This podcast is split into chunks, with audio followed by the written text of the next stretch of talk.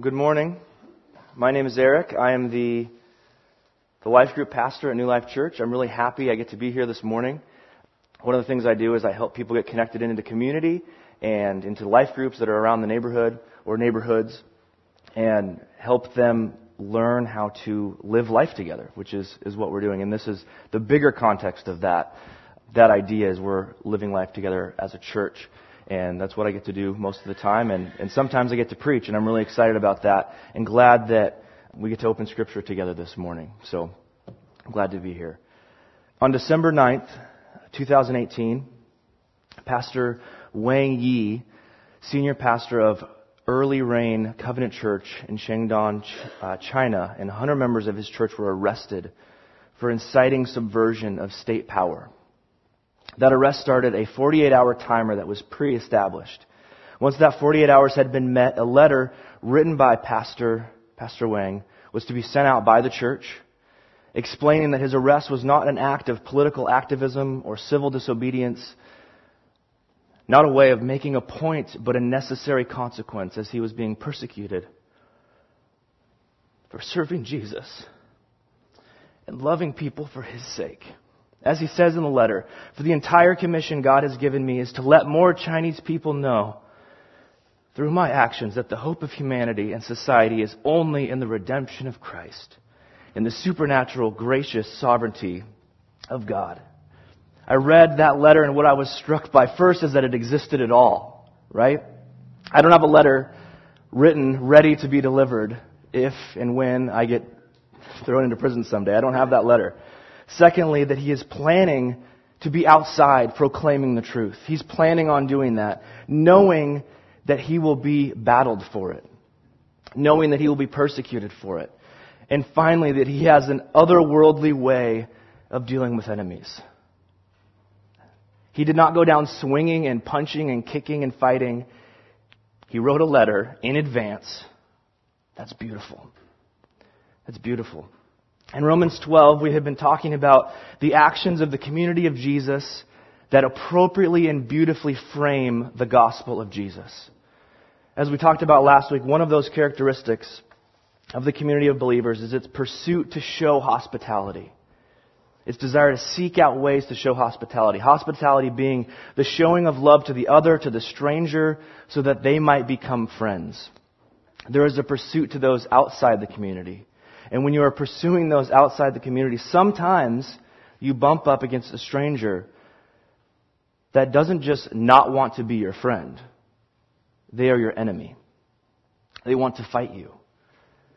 Throughout chapter 12, we have been appealing to the mercies of God. That's how Paul um, informs the way he's, he's asking for these actions. He appeals to the mercies of God and how we lay out what the community of believers does.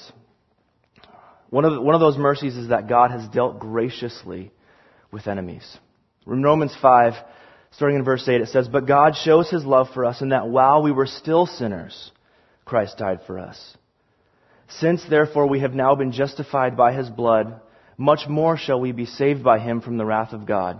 For if while we were enemies, we were reconciled to God by the death of his Son, much more now that we are reconciled, shall we be saved by his life.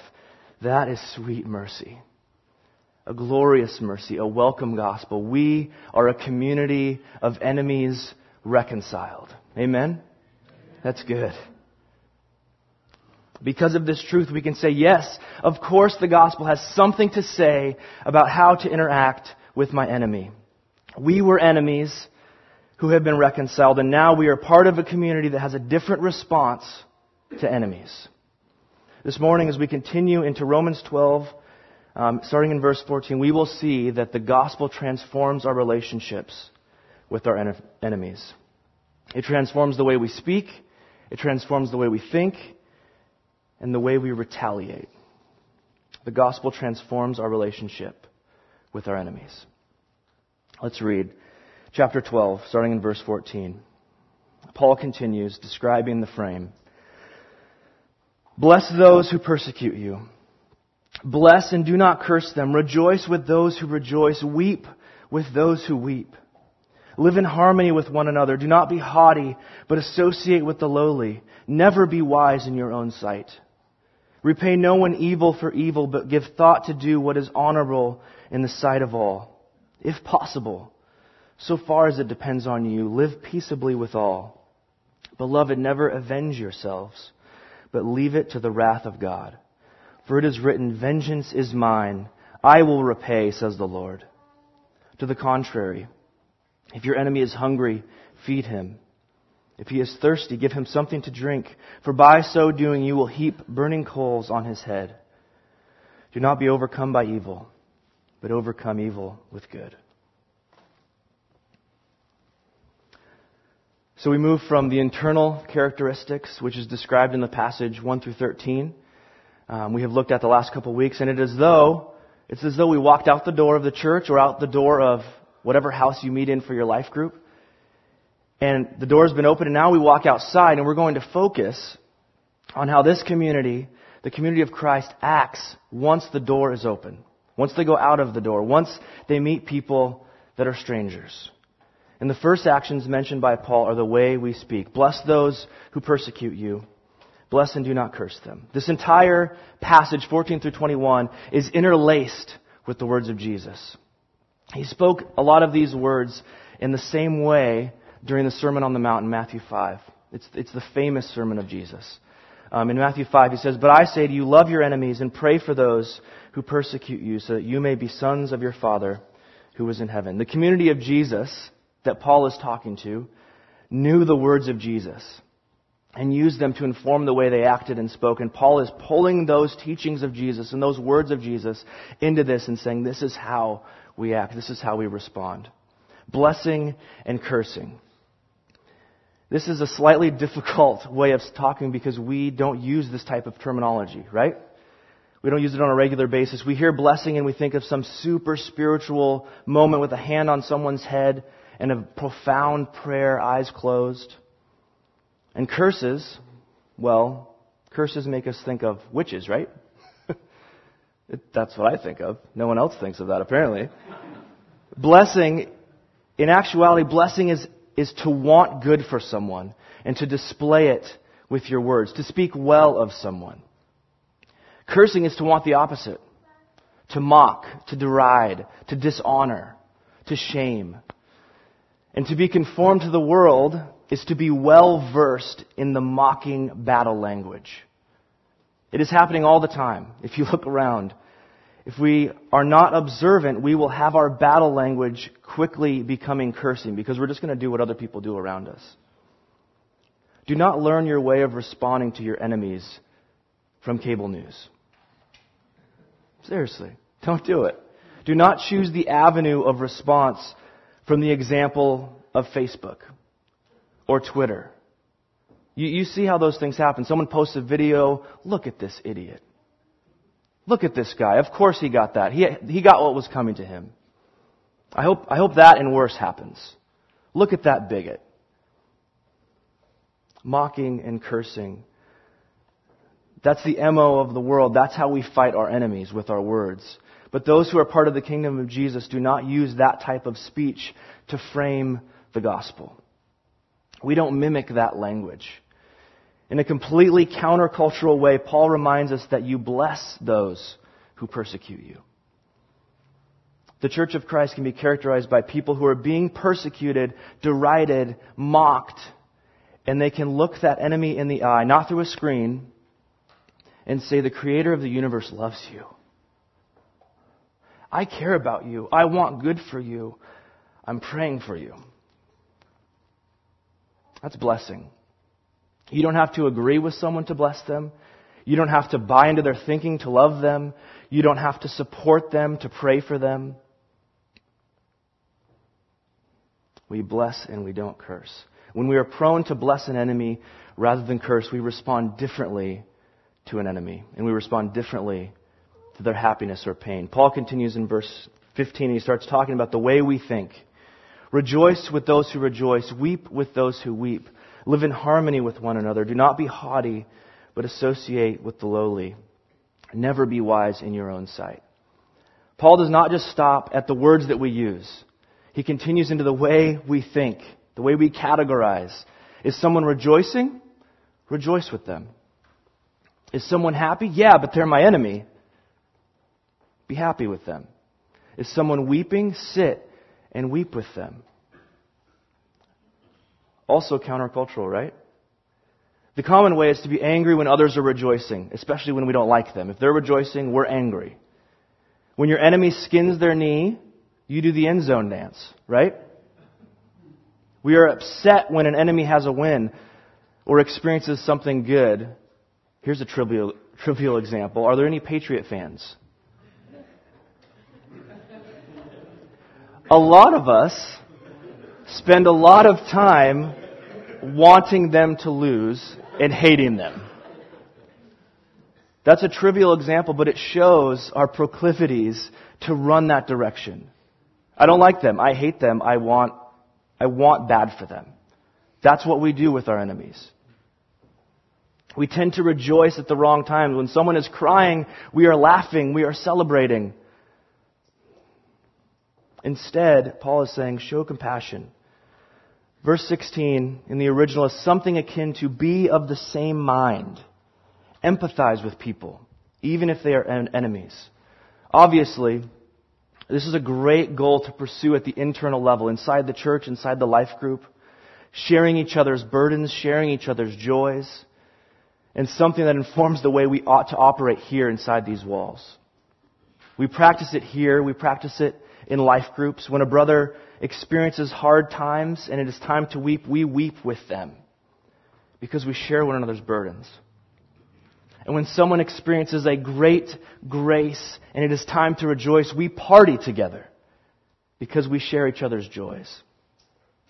We practice this inside, and the hope would be that we excel at this inside. But when we go out the door, this takes on another dimension and becomes very powerful when it is directed to the outside, to our enemies. This is hospitality. This is desiring to make friendship out of strangers, even if they are enemies. And this is altogether countercultural. This requires some world changing power to make this a possible response, right? World changing. Mercies of God. That type of power. Paul continues about our thinking. Do not be haughty, but associate with the lowly. Never be wise in your own sight.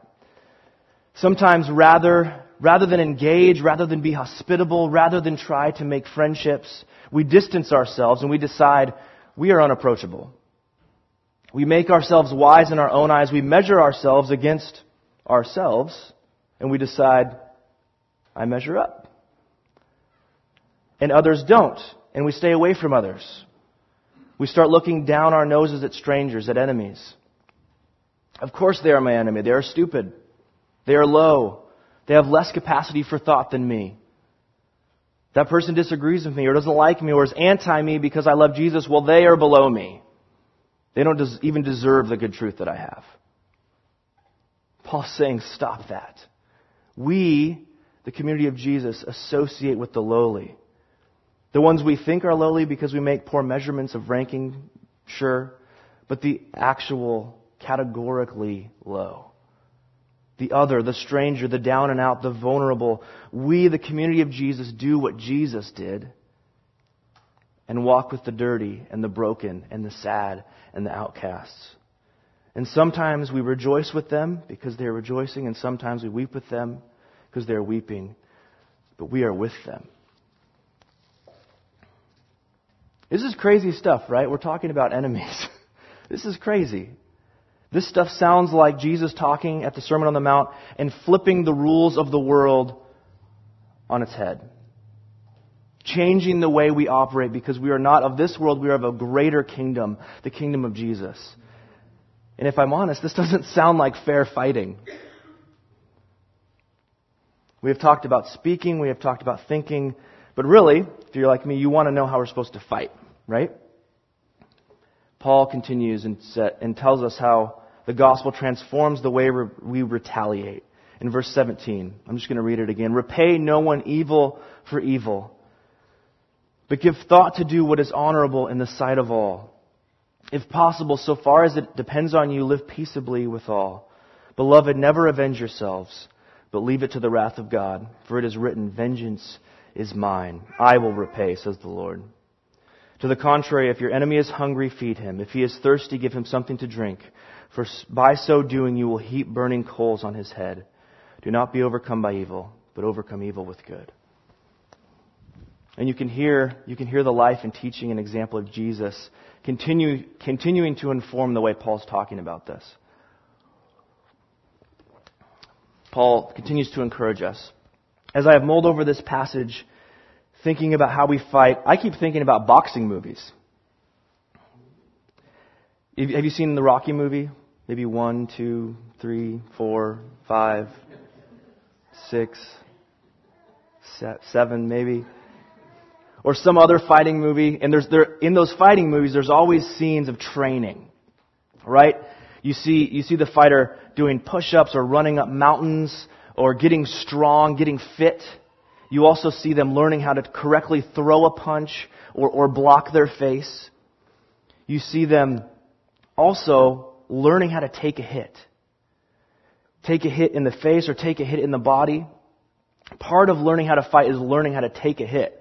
You can't, you can't have a goal of being a good fighter and plan on never getting hit in the face. That's a bad plan.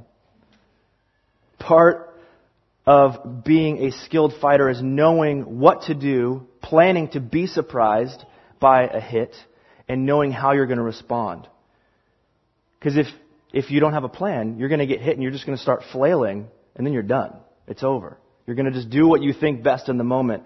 You need a plan to go ahead and make the right move, not the wrong move. In the same way, we need to learn how to take a hit. How to have a plan so that we are not surprised and have a plan to have the proper response that is one aligned with the mercies of God. If I'm honest, in my natural tendencies, if I take a hit, I want to hit back. I don't care if it's a physical hit or a verbal hit. I take a hit and I want to come back harder, heavier, in a more brutal way so they never feel like hitting me again. That's what I want to do. If someone comes at me with words or arguments, I want to dismantle them with their, I want to dismantle their argument and leave them ashamed. But that's a, a worldly way. That's my flesh talking. That's me knowing I used to be conformed to the world and is not informed by the mercies of God. Paul talks of taking hits and retaliating in completely different ways. He says we are persistently, persistently benevolent and courageously patient. That's what we do. He says, Repay no one evil for evil, but give thought to do what is honorable in the sight of all. Someone comes at you, someone seeks to knock you down or knock you out. With Jesus followers, it's not eye for eye or tooth for tooth. Instead, we engage our minds to think about what would be honorable to do in this situation. What good can I do here that would be recognized by all? This is not a, a gotcha moment or a crowd pleasing gesture. This is doing the honorable, the wise thing in response to an evil situation. I can be, and you can be, respectful and honoring to someone who vehemently disagrees with you. Even in the middle of a debate, I can assume the dignity and worth of someone. Even if they decide to be in opposition to me. I can pray for my enemy. I can help them when they trip. I can show them all the indicators that say, I care about them and that can never be reciprocated. And even in this broken, twisted world like ours, there will be people who will look at that and look at us and say, wow, that is goodness. That is mercy. That is graciousness. That is honorable. Paul continues, if possible, so far as it depends on you, live peaceably with all. Do not be the speed bump to peace in any relationship. Let people hate you. Let people loathe that you love the Bible. Let people stumble on Jesus. But, brothers and sisters, do not let them have a reason to say, they were hurtful to me. They are contentious. They are fighters. They beat me over the head with truth. I don't agree with them, so I am little in their eyes. Don't let that be the case. So long as it depends on you, live peaceably with all. I'm so thankful that this is, this is Paul giving a realist request. Because there will be some who will not have a peaceful relationship with you. And that's okay. He says, as long as it depends on you, live peaceably. I have a friend, a friend named Terry, who started following Jesus several years ago. Probably eight years ago now. And once he was baptized, fully identifying with Jesus, his family disowned him. His mom sat him down. His sons sat him down. We are not going to talk to you anymore. We're done. He can't see his sons. He has grandchildren he's never met. He's missed birthdays and holidays. But my friend has never let himself be a hindrance to peace in that relationship. He drops off birthday presents at the door, they get returned. Christmas presents, they're returned. He writes letters full of love to his sons. I've read those letters. They're not contentious. They're not hurtful. They're not spiteful. They're not angry. And I've heard him pray many times with tears in his eyes that God would change their hearts and soften them. There's not peace in that relationship yet. But as far as it depends on Terry, he has lived peaceably with them. Jesus looks good by that response. We follow the God of peace. We are people of peace. Paul continues, Beloved, never avenge yourselves, but leave it to the wrath of God, for it is written, Vengeance is mine, I will repay, says the Lord. But what if you take a hard hit? Or several body blows? Or one right to the head? This is heavy persecution we're talking about. This is getting into the meat of the battle. This is losing a promotion, losing a job, losing status, going to prison like our Chinese brothers? What if you bleed for Jesus? These Christians that Paul is writing this letter to live in Rome mere years before persecution, great persecution, deadly persecution comes on them. And I think God is speaking through Paul to teach them and prep them in advance how to retaliate how to fight in the midst of the heat of the battle. And Paul says, never avenge yourself. Never get back at that person. But leave it, or literally, in the original, give place for wrath. Give space for wrath. Whose wrath? God's wrath. And he quotes from Deuteronomy 32, Vengeance is mine, I will repay, says the Lord, says Yahweh when the great persecution comes, when the heavy hits threaten to lay you out on the mat, you don't come up swinging with a vengeance. You give space, and you know that God, the God of justice, will rightly deal with that hit, will rightly deal with that blow. This is not a, a stupid grin on your face, Pollyanna, Pollyanna faux happiness. This is not an Eastern controlling of the emotions or a stoicism that will remain unaffected no matter what, what happens to me. This is couched in the vocabulary of vengeance, the language of wrath. And I'm thankful that we can deal with it in reality. This is a realist perspective that can look evil in the face and say, I don't have to pretend that this is not a big deal. I don't have to pretend that that didn't hurt. Or that I, I don't have to pretend I don't care. But I follow the God that will rightly judge this evil. And I can be confident that it is so. Because persecution is evil, right? Evil. God is good. So good. And He is fully so in all of His characteristics. He is loving and He is just. He is compassionate and he is wrathful. And he displays and executes those characteristics perfectly. We need not be afraid or ashamed of any of those characteristics. Those are the characteristics of God. In fact, Paul is appealing to the wrath of God to help you stand firm in the face of a fist fight.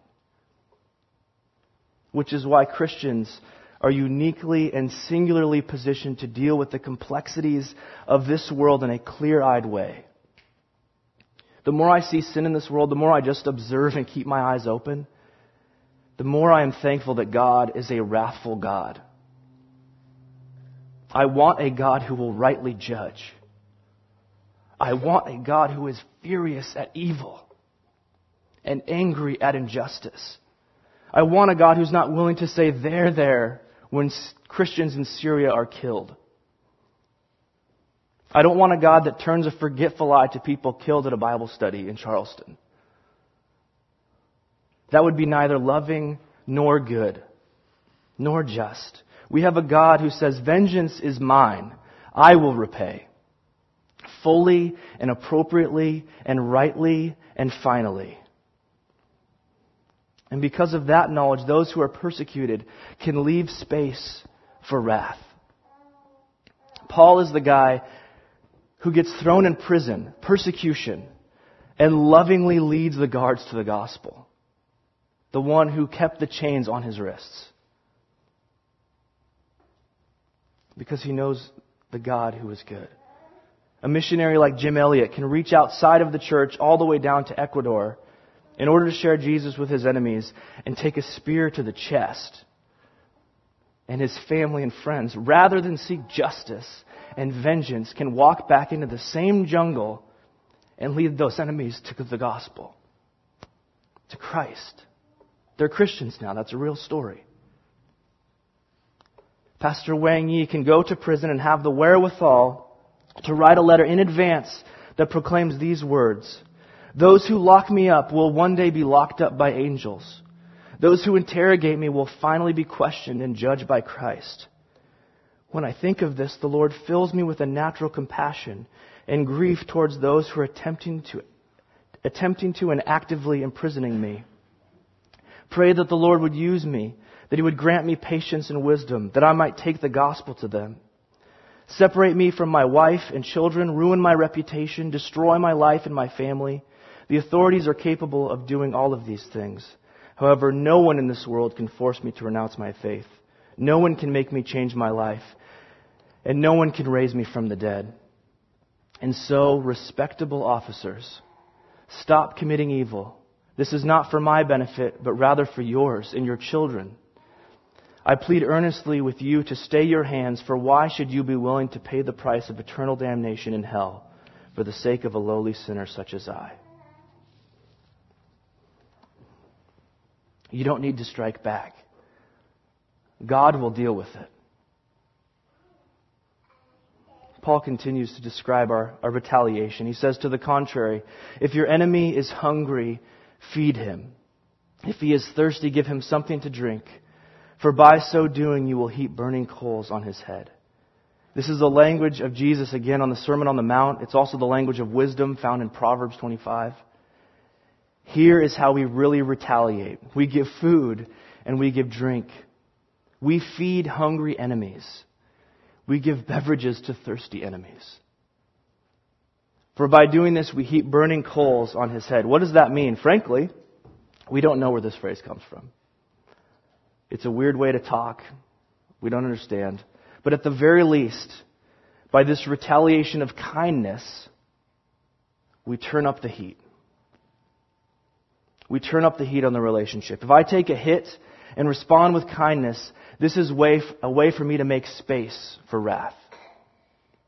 And honestly, build it up. An enemy attacks you and you feed them, and they attack you and you give them a soda, and they attack you and you buy them Subway. God sees that evil in response to kindness, and you are with kindness turning up the heat on that person. And by turning up the heat, we create space for the wrath of God. Or we pray, we make a friend. We make space for the wrath of God, or we make a friend.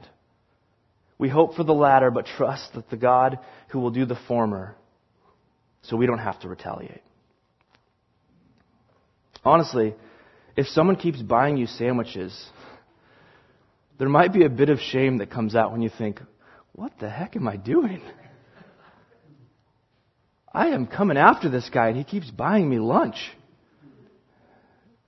We hope and pray for friendship because of that kind of interaction. But we make space for God to deal rightly if that doesn't happen. Do not be overcome by evil, but overcome evil with good. Do not let evil overcome you. It will pursue you. It will pursue you to persecute you. But we fight back by being persistently beneficent and courageously patient. When we are in the middle of the fight, gloves up, haymakers and left hooks flying everywhere, it is plausible that we will be overcome, but Paul is laying it out in advance. I'm telling you in advance. The fists will fly. The words will sting. The consequences will be major and evil. But do not be overcome by evil, but overcome evil with good. And that is the entirety of the battle tactics laid out by Paul. We, those transformed by the gospel, we speak goodness and blessings.